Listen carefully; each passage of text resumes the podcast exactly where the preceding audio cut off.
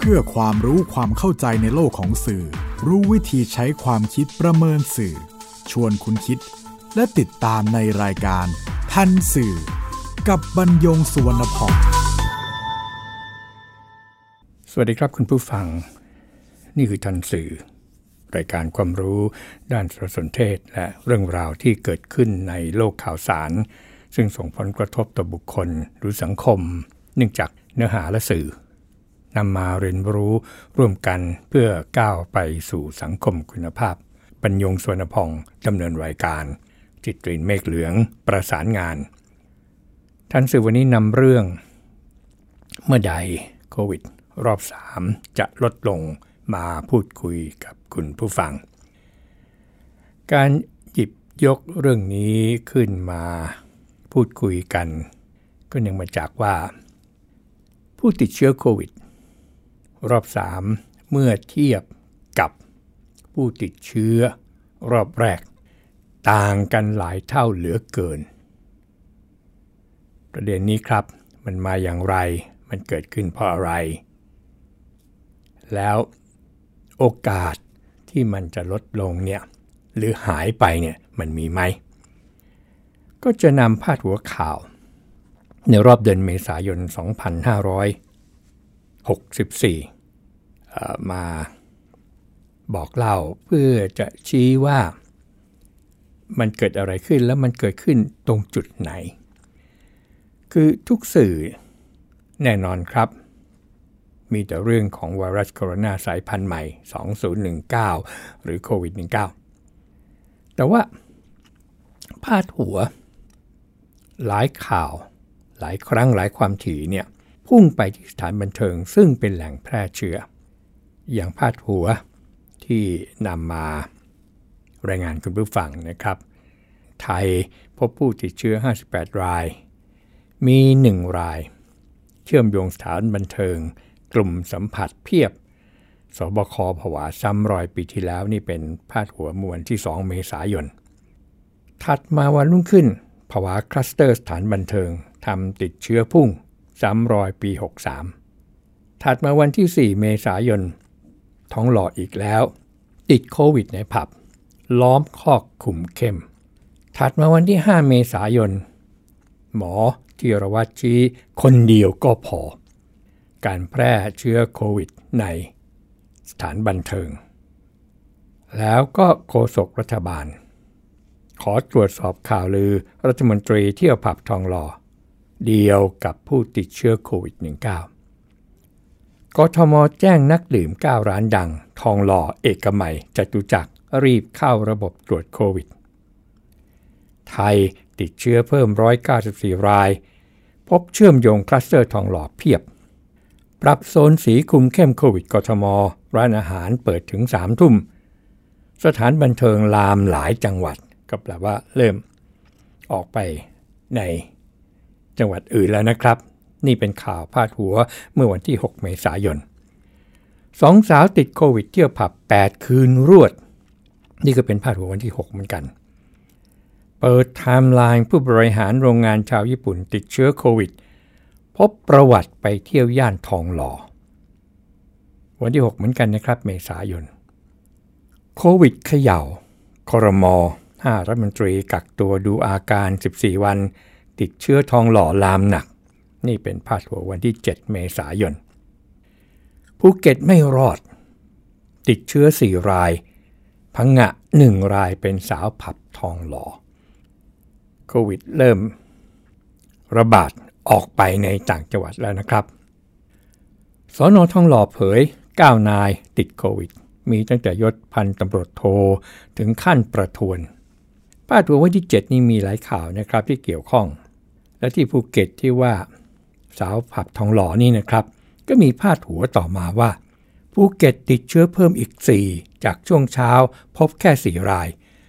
มาจากสถานบันเทิงลามต่อไปครับ เชียงใหม่พบติดเชื้อโควิด -19 เพิ่มอีก 5 ราย เชื่อมสถานบันเทิง จังหวัดใดอีกครับที่จะโดน ชุมพรเจอโควิดเพิ่มอีก 3 โยงคริสตัลทองหล่อ พาดหัววันที่ 8 เมษายนนะครับ ก็คือเปิดไทม์ไลน์ครูพละเมืองกาญจน์ติดเชื้อโควิด พบประวัติเที่ยวผับกทม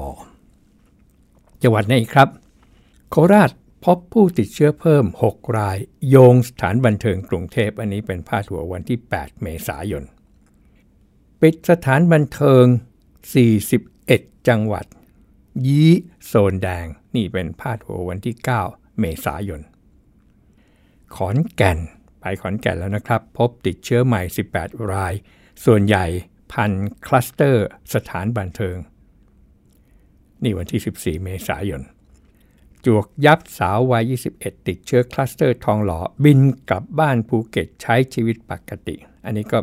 เป็นข่าวที่หลังจากที่พบไทม์ไลน์หญิงประจวบติดโควิดเสียชีวิต รับเชื้อจากญาติที่ไปเที่ยวผับ อันนี้ก็ ไประบาดต่อครับ ข่าวพาดหัววันที่ 19 เมษายน เอาเป็นว่ายังมีข่าวแบบเดียวกันนี้อีกจนถึงก่อนสัปดาห์สุดท้ายที่นำมาเรียนคุณผู้ฟัง ก็ทำได้ คือทำให้ได้คำตอบว่า สถานบันเทิง คือแหล่งแพร่เชื้อหรือคลัสเตอร์สำคัญของโควิด -19 รอบ 3 นอกเหนือจากการระบาดที่เกิดขึ้นไปแล้วก่อนหน้า ศูนย์บริหารสถานการณ์โควิด -19 ถอดบทเรียนคลัสเตอร์สถานบันเทิง ซึ่งเป็นต้นต่อแพร่เชื้อโควิด -19 รอบใหม่ว่า ผู้ติดเชื้อ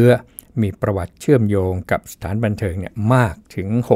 6,020 ราย แล้วกระจายไปยังภูมิภาคต่างๆถึง 71 จังหวัด มีเพียง 6 จังหวัดที่ไม่มีรายงาน ว่ากระจายไปถึงก็คือชัยนาทปัตตานี นราธิวาสยะลา สตูล และระนอง ซึ่งนับตั้งแต่ 1 เมษายน 2564 เป็นต้นมา พบผู้ติดเชื้อกรณีสถานบันเทิงในกรุงเทพมหานครเนี่ยมากที่สุดคือใน 6,020 รายนี่นะครับ เป็นผู้ติดเชื้อ ที่อยู่ในกรุงเทพเนี่ยมากที่สุด 1,583 ราย ก็เป็นร้อยละ 40 ของการติดเชื้อเกือบทั้งหมด แล้วก็ยังอาจโยงไปถึงสาเหตุการติดเชื้ออื่น ๆด้วย ส่วนพื้นที่ต่างจังหวัดก็มีผู้ติดเชื้อประมาณ 3,104 ราย หรือร้อยละ25 ของผู้ติดเชื้อทั้งหมด ซึ่งพบทั้งในสถานบันเทิงเชียงใหม่ สถานบันเทิงจังหวัดสระแก้ว สถานบันเทิงจังหวัดสงขลา สถานบันเทิงจังหวัดชลบุรี แล้วก็สถานบันเทิงจังหวัดประจวบคีรีขันธ์ซึ่งอยู่ในหัวหิน หัวหินนี่มีแหล่งเดียวที่หัวหินนี่นะครับ แห่งเดียวเนี่ยติดเป็นหลายสิบรายเลยนะครับ เกือบไประบาดเนี่ยจนกระทั่งแพร่กันไปเป็นหลายสิบราย ใครที่แพร่เชื้อมากที่สุด นักเที่ยวครับ 1,157 รายหรือร้อยห้าร้อยละ 57 ของผู้ติดเชื้อลองลงไปก็เป็นพนักงานทั่วไปเนี่ยครับพนักงานในองค์กรต่างๆเนี่ย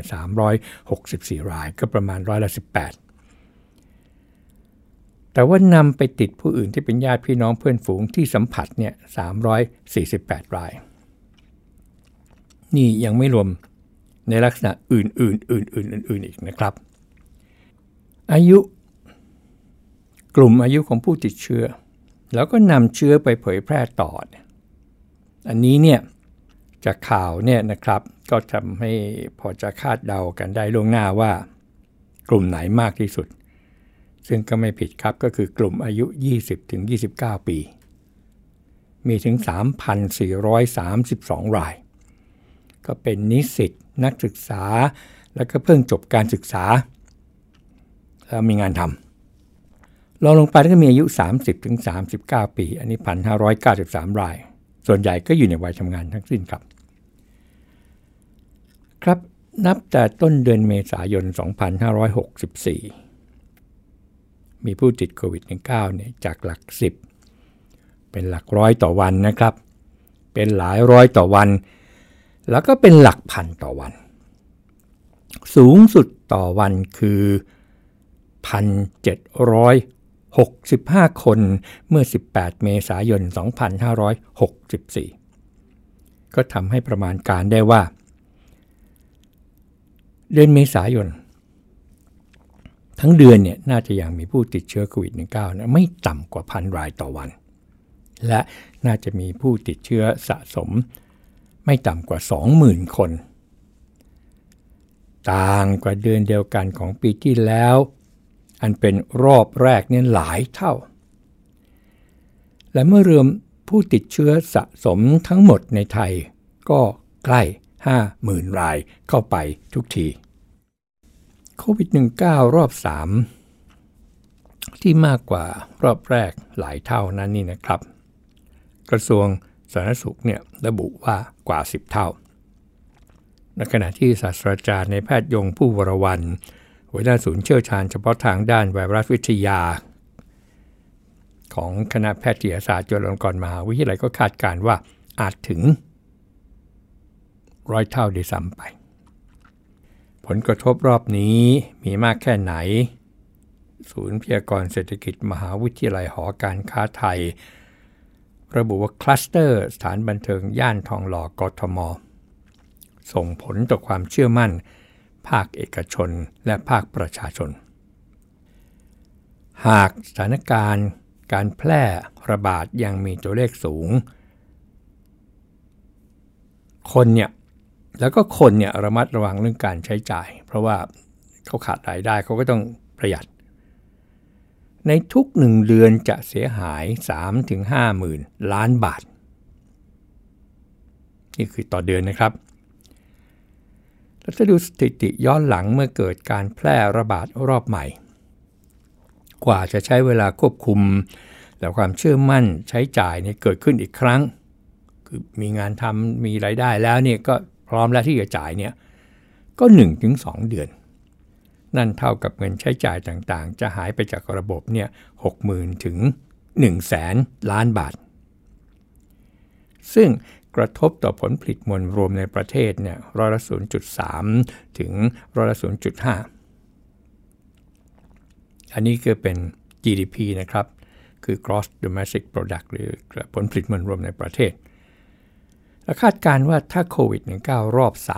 3 ลากยาว 1-2 เดือน จะมีความเสียหายทางเศรษฐกิจเนี่ยคิดเป็นมูลค่า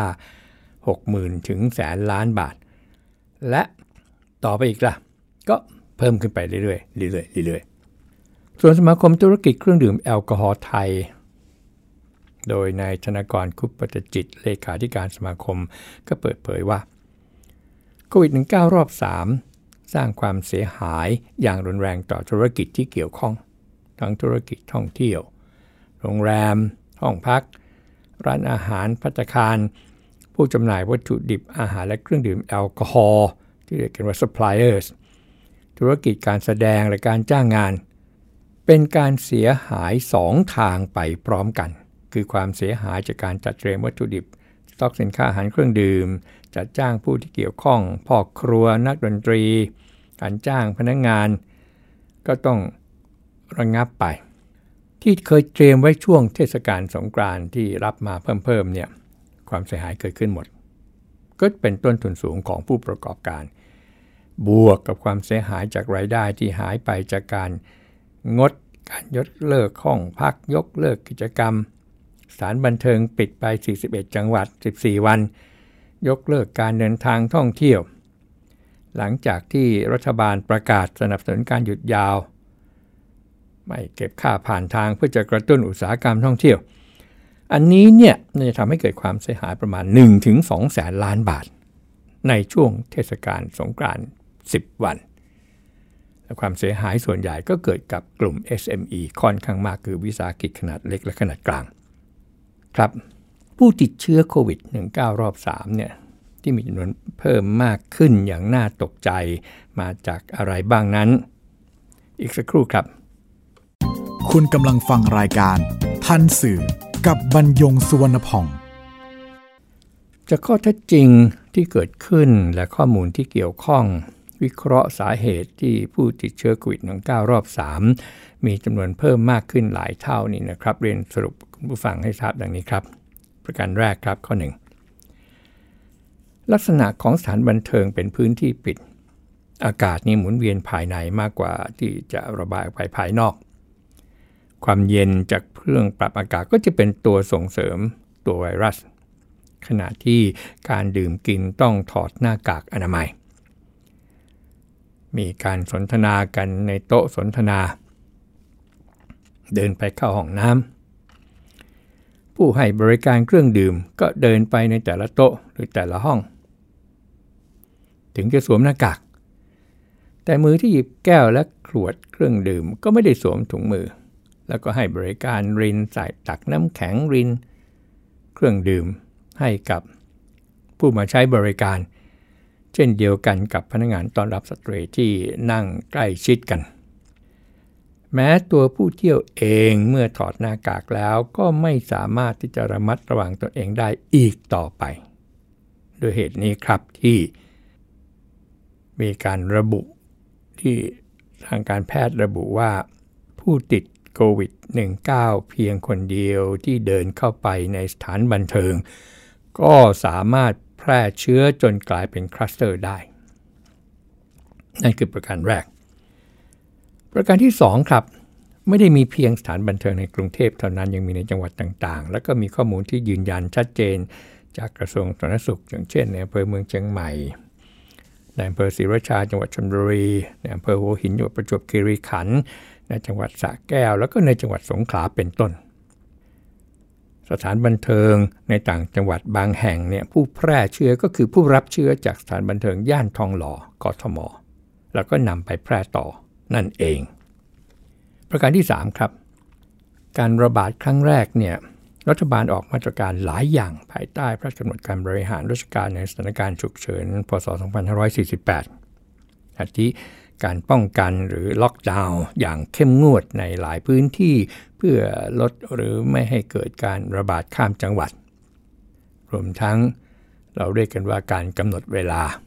กลับบ้าน แต่มาตรการต่างๆ ทั้งหลายก็ส่งผลกระทบอย่างรุนแรงต่อวิถีชีวิตของประชาชน ทั้งเรื่องของชีวิตความเป็นอยู่ ทั้งเรื่องการทำงาน และกระทบไปยังผู้ประกอบวิสาหกิจทำให้รัฐบาลเนี่ยต้องออกมาตรการช่วยเหลือทางการเงิน แก่ผู้ประกอบวิสาหกิจและประชาชน ตลอดจนการเยียวยา ฟื้นฟูเศรษฐกิจอย่างเต็มที่เนี่ยเป็นงบประมาณเนี่ยถึง 1 ล้านล้านบาท ส่วนใหญ่ก็ได้มาจากเงินกู้ครับ แม้มีการระบาดรอบ2 มาตรการจากรอบแรกเนี่ยก็ยังเพียงพอครอบคลุมต่อการเยียวยา แต่โควิดรอบ 3 นั้นคำถามก็คือรัฐบาลจะนำเงินที่ไหนมาเยียวยา หากต้องล็อกดาวน์แบบครั้งแรก หากต้องอมีการกำหนดเวลาอย่างครั้งแรก สิ่งที่รัฐบาลทำเท่าที่จะทำได้ก็คือใช้วิธีบริหารจัดการด้านสาธารณสุขตามพื้นที่อันเป็นคำตอบว่าทำไม สงกรานซึ่งหยุดนานหลายวันจึงไม่มีการสั่งห้ามเดินทาง ตรงนี้ครับโควิด -19 จึงได้ระบาดออกไปอย่างรวดเร็วในช่วงวันหยุดสงกรานมันก็มีพาดหัวข่าวที่นำมาเกริ่นให้คุณผู้ฟังได้ทราบไปนั่นแหละครับ ประการที่ 4 อันนี้เป็นรายงานทางการแพทย์และก็ผู้เชี่ยวชาญที่ยืนยันว่าเชื้อโควิด -19 รอบ 3 นั้นเป็นสายพันธุ์ที่มีพัฒนาการจากอังกฤษซึ่ง ติดเร็วมากเหลือเกินศาสตราจารย์ในแพทย์ยงผู้วรวัน คณะแพทยศาสตร์จุฬาก็ระบุผ่านเพจ Facebook เมื่อ 17 เมษายน 2564 ว่า วิวัฒนาการของไวรัสเป็นเรื่องที่เกิดขึ้นโดยธรรมชาติ จากสายพันธุ์ S กับสายพันธุ์ L ที่เริ่มต้นในจีน สายพันธุ์ S นั้นเข้ามาระบาดรอบแรกในไทย สายพันธุ์ L ก็ไปยุโรป และวิวัฒนาการเป็นสายพันธุ์ V และสายพันธุ์ G สายพันธุ์ G ก็แพร่ระบาดได้ง่ายกว่า จึงกระจายไปทั่วโลกแทนที่สายพันธุ์เกือบทั้งหมดสายพันธุ์ G ยังวิวัฒนาการต่อไปเป็น GH แล้วก็ GR สายพันธุ์ G จึงกลับมาระบาดในไทยที่สมุทรสาคร เช่นเดียวกัน G นี่คือ GH แล้วก็ระบาดในยุโรปเป็นสายพันธุ์ GR เป็นส่วนใหญ่ ตรงนี้แหละที่มีวิวัฒนาการต่อไปเป็นสายพันธุ์อังกฤษคือคือ B.1.1.7 หรือ B117 หรือเรียกว่าสายพันธุ์ G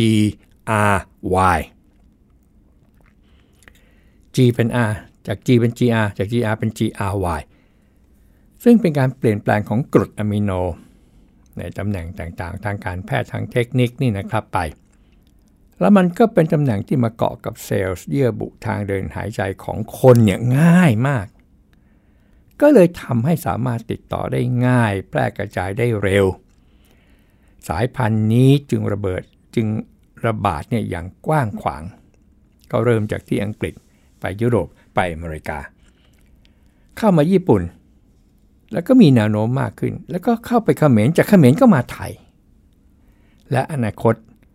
สายพันธุ์ GRY จะครองโลกจนกว่าจะมีสายพันธุ์ที่แพร่กระจายง่ายกว่านี้อีกมาแทนที่ต่อไป ในไทยก็เริ่มจากสถานบันเทิง แล้วก็จ่ายไปทั่ว 71 จังหวัด